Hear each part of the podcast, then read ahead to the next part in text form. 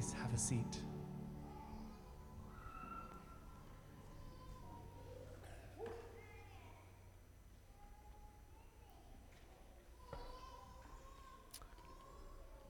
All right, God is good. God is good, right? All right, I want to invite our children to come up. I've got a special message for you guys. Any of our children that want to come up and be a part of this, come on up and have a seat right up here. All right. Good to see you guys today. Our children's group just keeps growing every Sunday. It's awesome. Oh. When you get older, when you sit down, you make funny noises, just letting you guys know. Do you guys know what this is? A tool. What's this thing I got on right here? A tool belt. I got all kinds of tools in here. So I'm going to pull this tool out. I'm going to use this one in a few minutes. This is my Bible and my sermon, all right? So I'm going to use the I'm going to I'm going to use that tool. I'm going to use this in a couple minutes. But for now I want to talk to you guys about a few things. So all right, so let me show you a few things here. So anybody know what this is? A hammer. I love to use a hammer, and you know how I like to use the hammer? I grab it by the handle right here, and then I tr- when I nail in things, I do this. But it doesn't work very good. I don't understand why. It, you know, the nail on the ham, the hammer head, or the nail head is real small, so I keep hitting and I miss. Why doesn't it work that? Why isn't it working? Oh, like this? No. Oh, this way. No. This way, right? Like this. This is how you hit a nail in, right? Yeah, okay, so that's how we use a hammer. So, what do you use hammers for? To nails, or you pull things out like this, or if you're me and you, you're really mad at your project, you just can hit things with it in demo, demolition. So, yeah. So, anybody know what this thing is? A drill. Yeah, drill could use to be screws in. So this is how I use it. So if I have a hammer or if I have a nail or a screw I'm trying to hit in, I do this. Is that right? Oh, like this. Like that? Oh, like this. Like this. Okay, so that's how I use a screw gun or a drill. Okay. What else I got in here? I got one of these. Tape measure. Tape measure, right? Yeah. So I use this at my house when I need a break. I throw it like that and then I watch it come back. Is that what it's for? I throw it like that and then I watch it come back. Or if the kids are bad, then you know, then they get whipped. No. It's for measuring stuff. Like this, right? There's numbers on it. Oh, these numbers aren't for birthdays. This is for measuring stuff. Okay. Yeah, it's how you measure things. Let's see. I think I got a couple more things in here. This is my favorite thing. I throw it up in the air and I let it hit the ground like that. Is that how we use that thing? Oh, careful, careful. there we go. Yeah, right. The flat, the little flat head goes into the screw and then you turn it and it goes in or turn it and it comes out, right? Your dad has one of those? Cool. This is my favorite thing. Do you guys know what this is?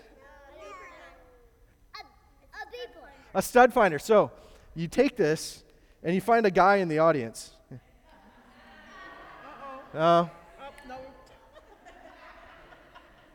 Oh, oh, no. There's no studs back here. I don't see any. Chris, you want me to know? Is that what this is for? No, you use this like on the wall, and then it helps you find stuff inside the wall that you can't see.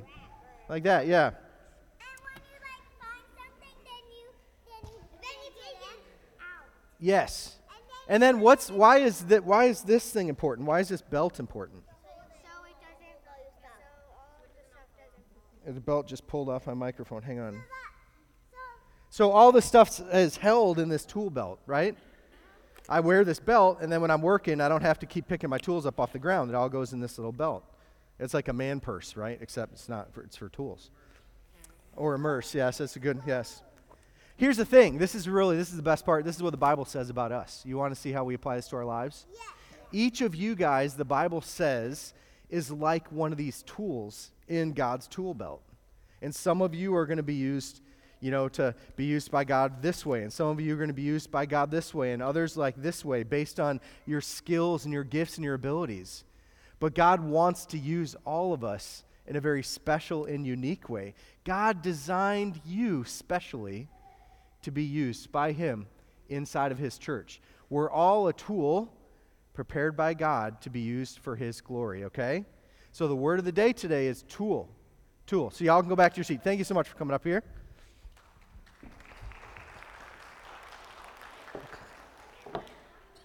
All right, I want to invite the rest of you to take out a copy of God's Word with me this morning. Open up to Acts chapter 9.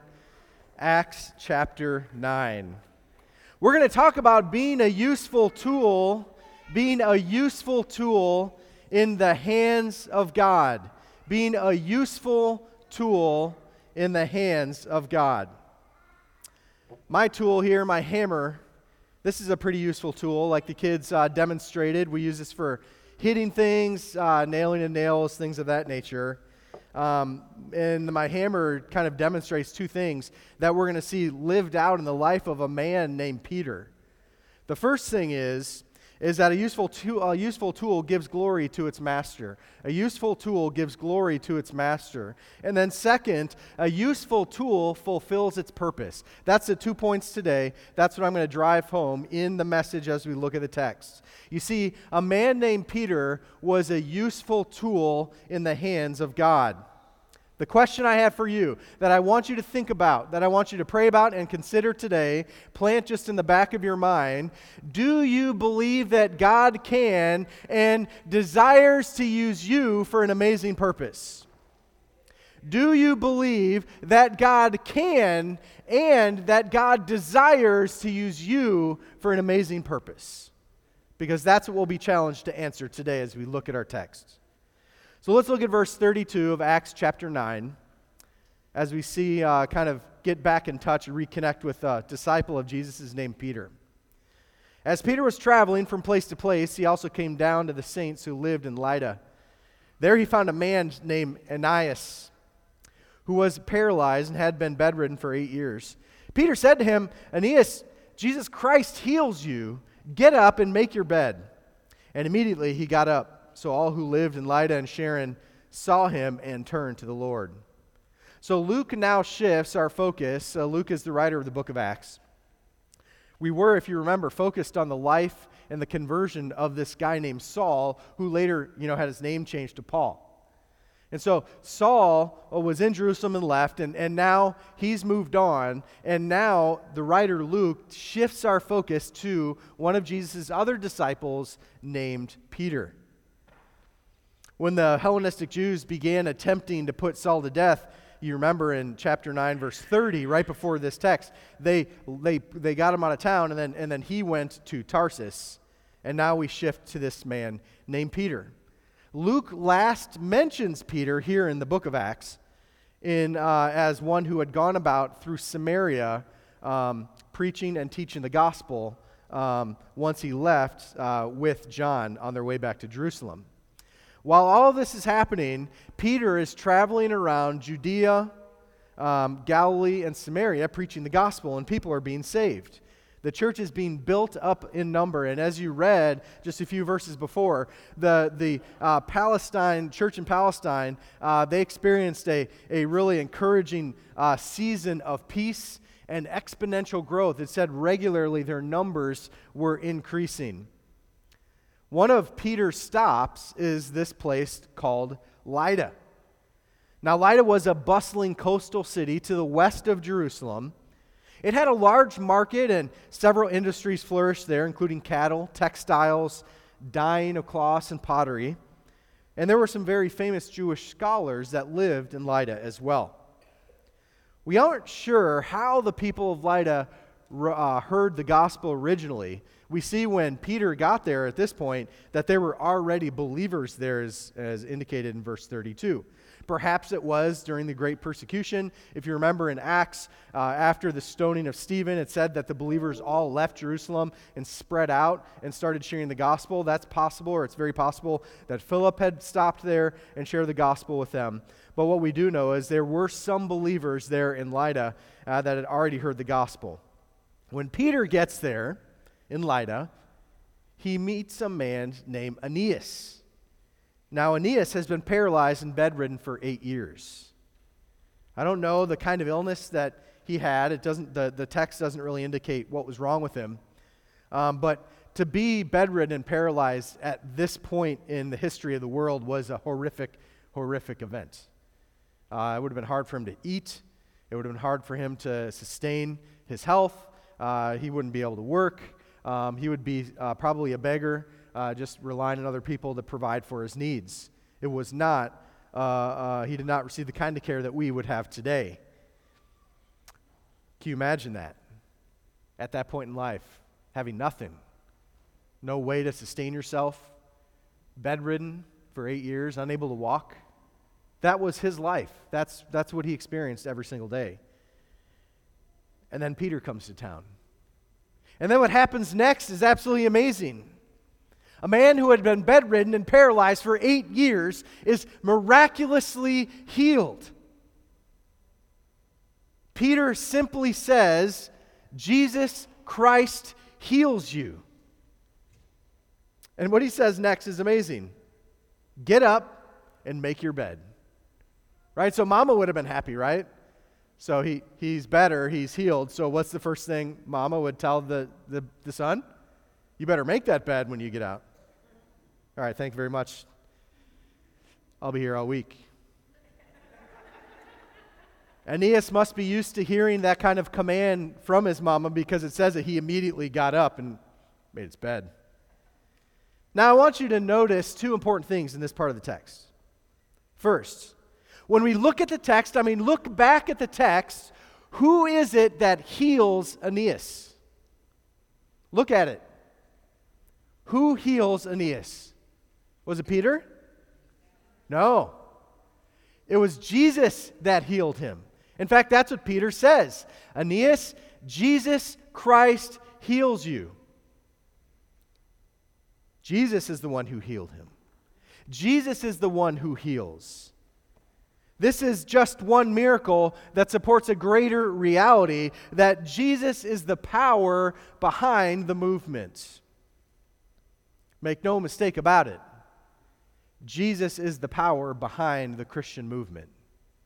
It's not you, it's not me, it's not the latest, greatest preacher that you watch on TV. It's Jesus. He's the king. He's the one with the authority to heal and to save. He's the boss. Now, the second thing I want to ask when we look at just this part of the text was Aeneas healed? Well, was he? Yes. How do we know? He stood up. Right? Peter told him in the name of Jesus, You're healed. Get up and make your bed. And what did Aeneas do? He stood up. It says right there in the text. He immediately got up. And he demonstrated his healing from Jesus by being healed and walking. Now, if we're not careful, that can become the focus of this text. And it's not. Aeneas being healed surely was a wonderful miracle. And if you were bedridden for eight years and you were miraculously healed and you could walk, that would be a tremendous miracle, right? Amen? But that's not the miracle. It is, it is a, a sign he was healed miraculously, but that's not why he was healed. We find the answer, the real reason why he was healed in verse 35. It says, So all who lived in Lydda and Sharon saw him and what? Turned to the Lord. The healing was a sign, it was a demonstration of the power of Jesus Christ. And that drew people to faith in Jesus as Lord and Savior. See, what Peter did and what, what was demonstrated in that, in that power was the power of the gospel to heal a broken life. Now, what is the gospel? The gospel is that all of us have sinned and fallen short of the glory of the Lord. All of us are separated from God. But God, in His great love, demonstrated His love for us by sending this man, Jesus, from Nazareth. This man, Jesus, he perfectly fulfilled God's law. He gave his life on the cross, and while on the cross, he received God's wrath for your sin and my sin. He died on that cross, he was buried in the ground. And on the third day, he rose again, conquering death and providing salvation for anyone who repents of sin and trusts in him as Lord and Savior. Now, Aeneas being healed was a demonstration of God's power to heal a broken life. That God is still working today. No one looks at a house and says, Man, imagine the hammer that built that house, do they? Do you ever look at something beautiful and praise the tool for the work? No, we don't do that. The tool is at the hand of the master. And so Peter is God's tool in this moment. God's tool to demonstrate God's power and Jesus' authority to forgive sin and heal the broken life. We, like Peter, are called by God to be used by Him in amazing ways. Now, this sparks an important question in our minds How can I make a difference for God? I mean, really. I'm not Peter, right? That maybe you're at, maybe you're saying that. I say it often when I read this kind of text. I'm not that guy. I'm not that lady. He and, and she, they're, they're amazing. How could I be used by God? Well, there's two ways, two steps, if you will. They're not easy, but you can do them through Jesus. You want to hear the first one? All right. Dedicate your life to serving Jesus. Step number one. That's what Peter did.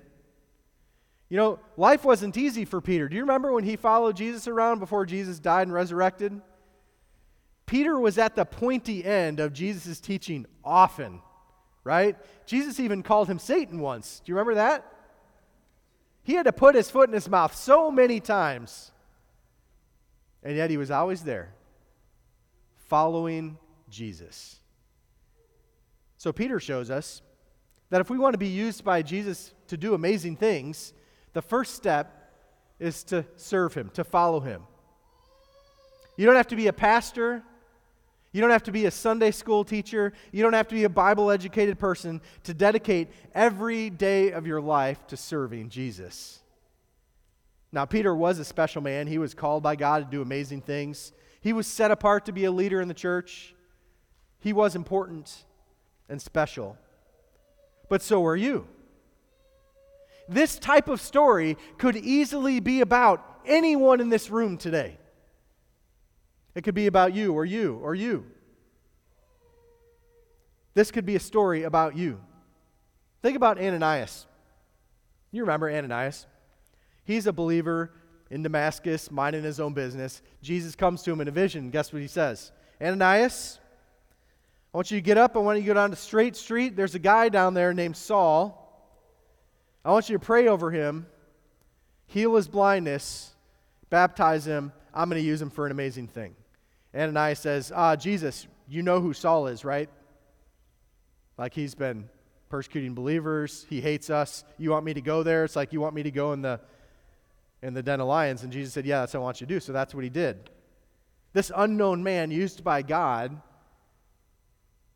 to usher in, to be an avenue for the Holy Spirit to indwell Paul, one of the most amazing apostles in the Bible. That's, that was Ananias' job. Just being obedient to fulfill what God called him to do.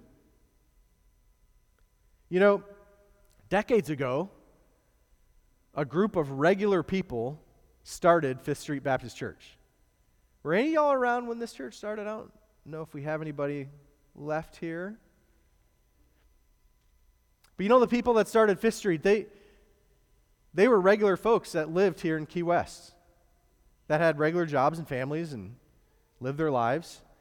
Out of obedience to the Lord, they felt a calling as a group to start this church. And now look at it. Those are regular people used by God to do amazing things. Just taking it. Miss Pe- you were here when you built this sanctuary. Amen. Well, that's great which was mostly built by volunteers. Did y'all know that? And I want to tell you, they put the pastor up on the ceiling to put that wood in. Just let you know. Yeah. But you put your pastor up there to install all that hardwood on the ceiling, didn't you? I ain't doing that. I'm just kidding. But we have testimony right here, just in this building, people here volunteering to, to build something that, if you were to look at this, like, no way we could do this. We did it. We, meaning our church. And God wants to continue to use us, this church, for amazing things. Everybody is a tool in God's tool belt. Everyone is called by God to be used in a mighty way, and everyone can be used by God in a mighty way, no matter who you are, no matter what your past is or what your future is. You're a born again believer. Therefore, God has gifted you and is equipping you to be used by Him in mighty ways. The first step to do that is just to be available, is just to follow Him, to serve Him. Just say, God, I'm here to serve you. I want to be used by you. I'm just an old hammer. This is all I can do, just an old hammer. But I'm willing to be used in your hand. And I want to give you glory. Number two, we've got to trust Jesus to power, powerfully work and to give him glory for it. We've got to trust Jesus to powerfully work and give him glory for it. Stop saying, I can't do that. We're good at that, right? If God came to you before this building was built and said, I want you to build a big sanctuary for Fifth Baptist Church. My answer, if God came to me and said that, you know what my answer would be? I cannot do that. I'm just a hammer. We need drills and people that know what they're doing. We need to stop telling God, I can't do that, and start telling Him, God, I can't do that, but I can through Jesus. I can't do it. Let's just get it on the table right now. Anything God calls us to do, we can't do it on our own. We just can't. But we can do the things God calls us to do through Jesus. And by the way, Jesus is the one that will empower you to do the things He's called, called you to complete. There's no shortage in the kingdom of God for power and authority and ability to complete God's projects. When He uses you to impact someone's life with the gospel, give Him glory. So we start by following Him, agreeing just to serve Him. And then we stop saying, I can't do that, and we start saying, I will do that through Jesus, right? God, I can't do this on my own, but if you're willing to do it through me, then I'm willing to serve. It's as simple as that. That's the first part of what made Peter so amazing. All right. A useful tool in God's pouch fulfills its purpose. I want to tell you, um, I haven't always had good hammers. My dad uh, sold me up the river when I was 18, and I told him I wanted a good job and I wanted to make lots of money my senior year in high school. So my mom might be listening to this message and she's going to be laughing at home right now. So my dad said, Okay, well, I'll get you a job and you're going to get all the hours you want, boy. I said, Perfect, in my ignorance. He got me a job laying concrete. I need concrete layers in here. That is not an easy job. You know what? Nothing in concrete is, is uh, light. You know that? Even the nails we use in concrete are heavy. And so I show up for my first day at work, and I, I, I, worked farms and stuff, so I knew how to work, but I'd never done this kind of work before. And I had gotten to the, the Menards, which is like a Lowe's, you know, and I got my little belt, my hammer belt, kind of looked like that. And I got my hammer. Um, but it wasn't, it wasn't a good hammer. It was a, it was a hammer, a small hammer uh, with a wooden handle. So it's kind of like in the concrete world, they would call that a toy. And so I remember going to my first day, and man, they can smell those guys can smell the newbie like a mile away. You got your new boots on, you got your brand new hammer, your hammer belt, you're still smiling when you show up in the morning, you got like a new t shirt with no holes in it, and I show up and I'm ready to work, and they just laugh at me. And I, fe- I spent the first week of that job shoveling mud, by the way. It was awesome. But I remember my first week, I, they gave me a job to clean off these forms with my hammer. And so I probably swung the hammer about 10 times. I'm like, this thing stinks. And then finally, I miss, miss swung my hammer and I, and I swung and hit the wood handle on the form. You know what happens when you do that? That thing just snapped in half. I'm sitting there, you know, staring at my broken toy hammer. And then one of the guys, he had mercy and, and he gave me a real hammer. And um, then I used it the rest of that time. And, and this isn't that hammer, if you're wondering. This is just a, one I purchased and I use at home. But, but God designed you to, to be a tool in his tool belt. And then God designed you to be used for a purpose. You have a purpose. God designed you for a magnificent, glorious purpose. But we've got to take that step of faith and, and be willing and ready to be used by Him to fulfill the purpose for which He designed us. That's what Peter demonstrates next. Look at verse 36. In Joppa, there was a disciple named Tabitha, which is translated Dorcas. She was always doing good works and acts of charity. About that time, she became sick and died. After washing her, they placed her in a room upstairs. You know, it's really interesting. Um, Luke shifts the narrative now uh, to a place named Joppa, which is near Lydda. It's, it's just a few miles away. And uh, it's an important port city with a rich history. There's this lady there named Tabitha, and AKA Dorcas. So she had two names, which is really common um, that day, uh, during that day. But she had a really great testimony.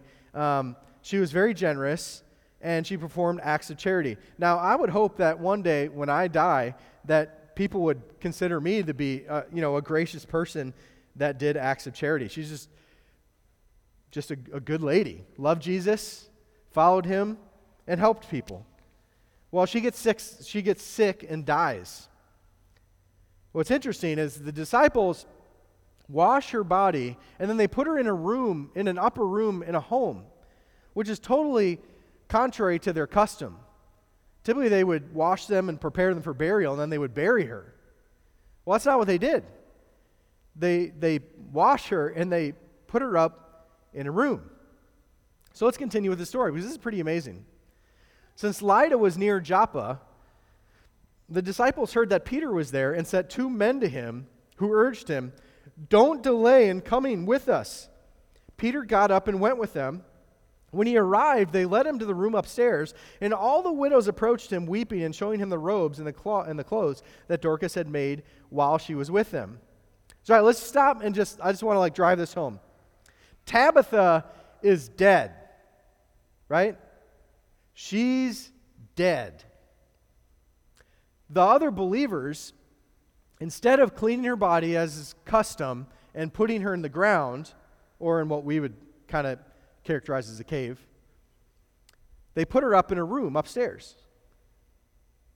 And then they send two disciples to go get Peter so he can come and ask Jesus to raise her from the dead. Do y'all see like the amount of faith that's demonstrated here? Do y'all get that, right? She was dead. And they didn't just bury her in the ground. They thought maybe Jesus will heal her and bring her back to life. And so they go and they send for Peter. And Peter comes. Well, meanwhile, we learn what she did. She's got this, there's this, this group of widows gathered around as Peter comes in the house, showing him the clothes.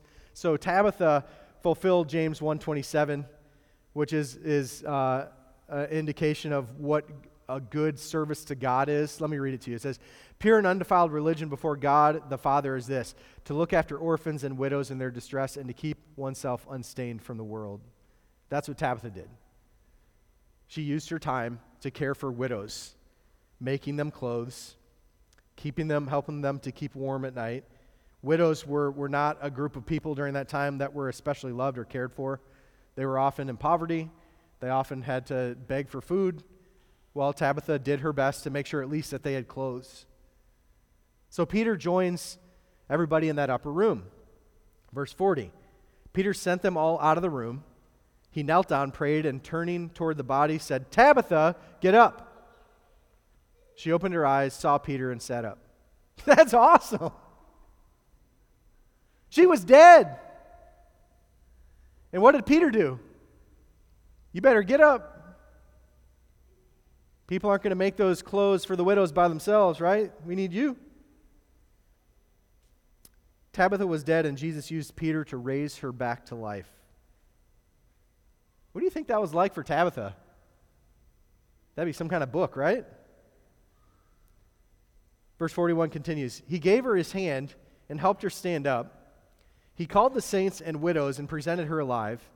This became known throughout Joppa, and many believed in the Lord. Peter stayed for some time in Joppa with Simon, the leather tanner.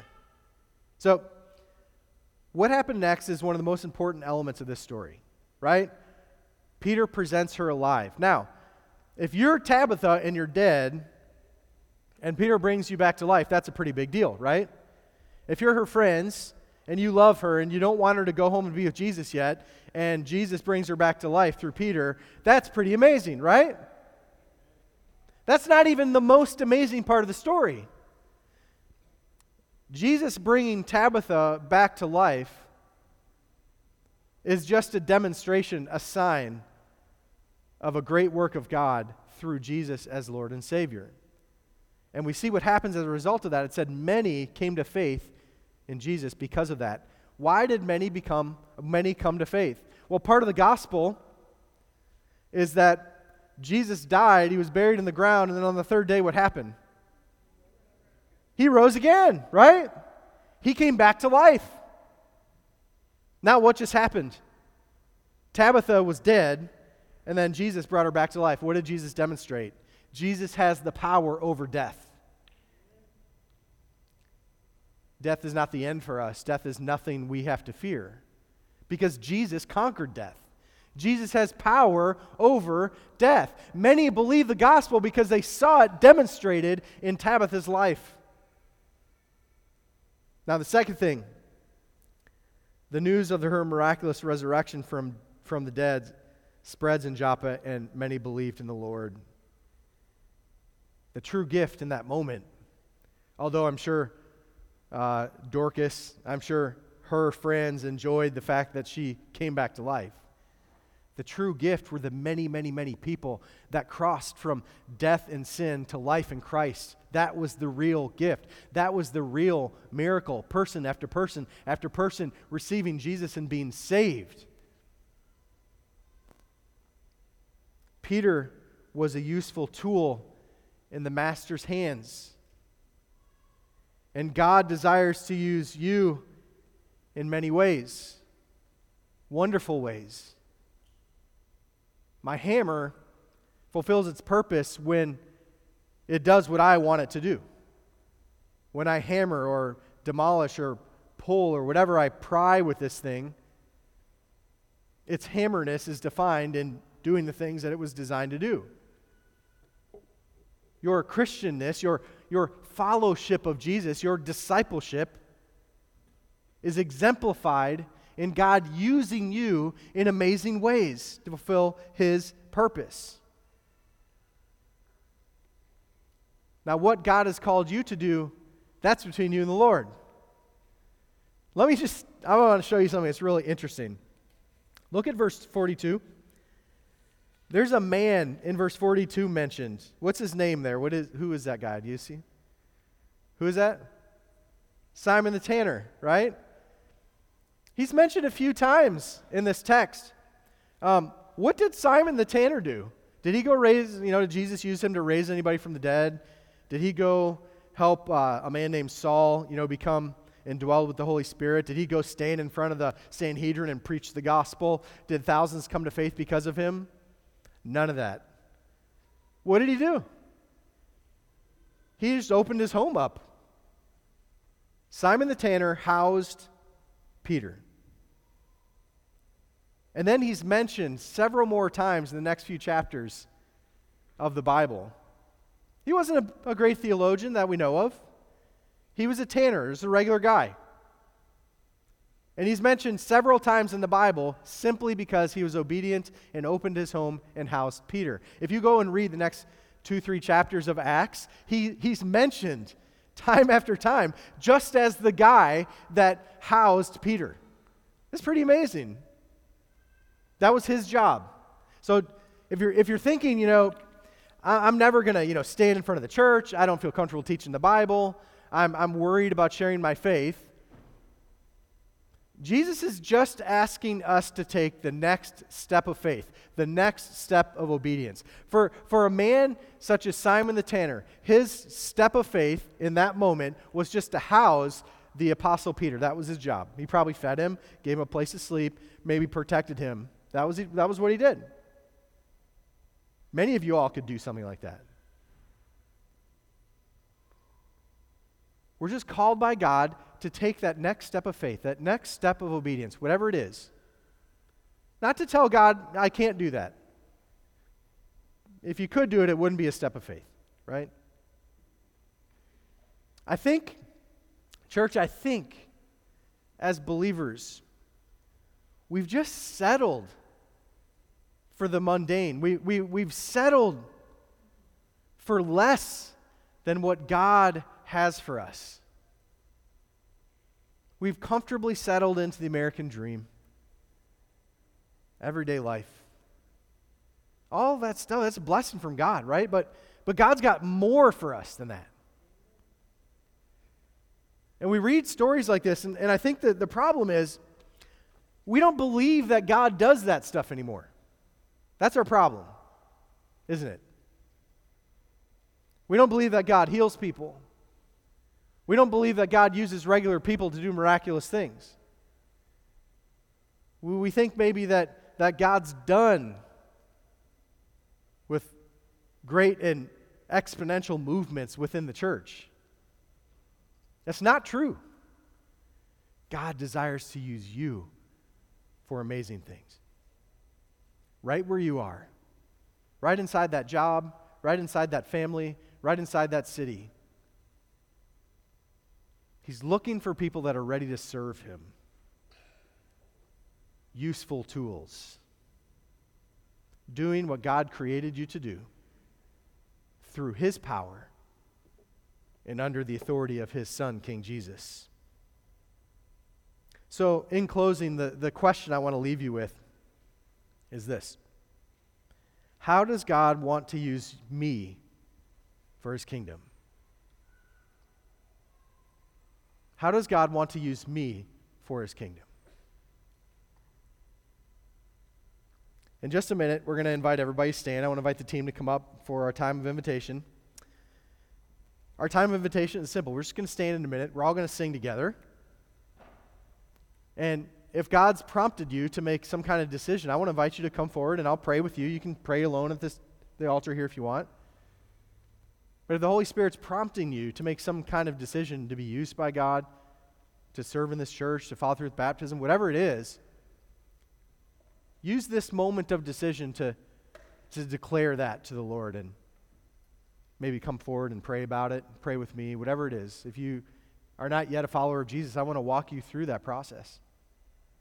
But don't let this moment pass. Don't let this time pass because I know that this church is full of people that God desires to use for miraculous things, amazing things.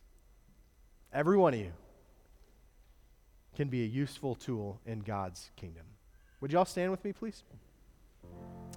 Heavenly Father, I pray over this moment.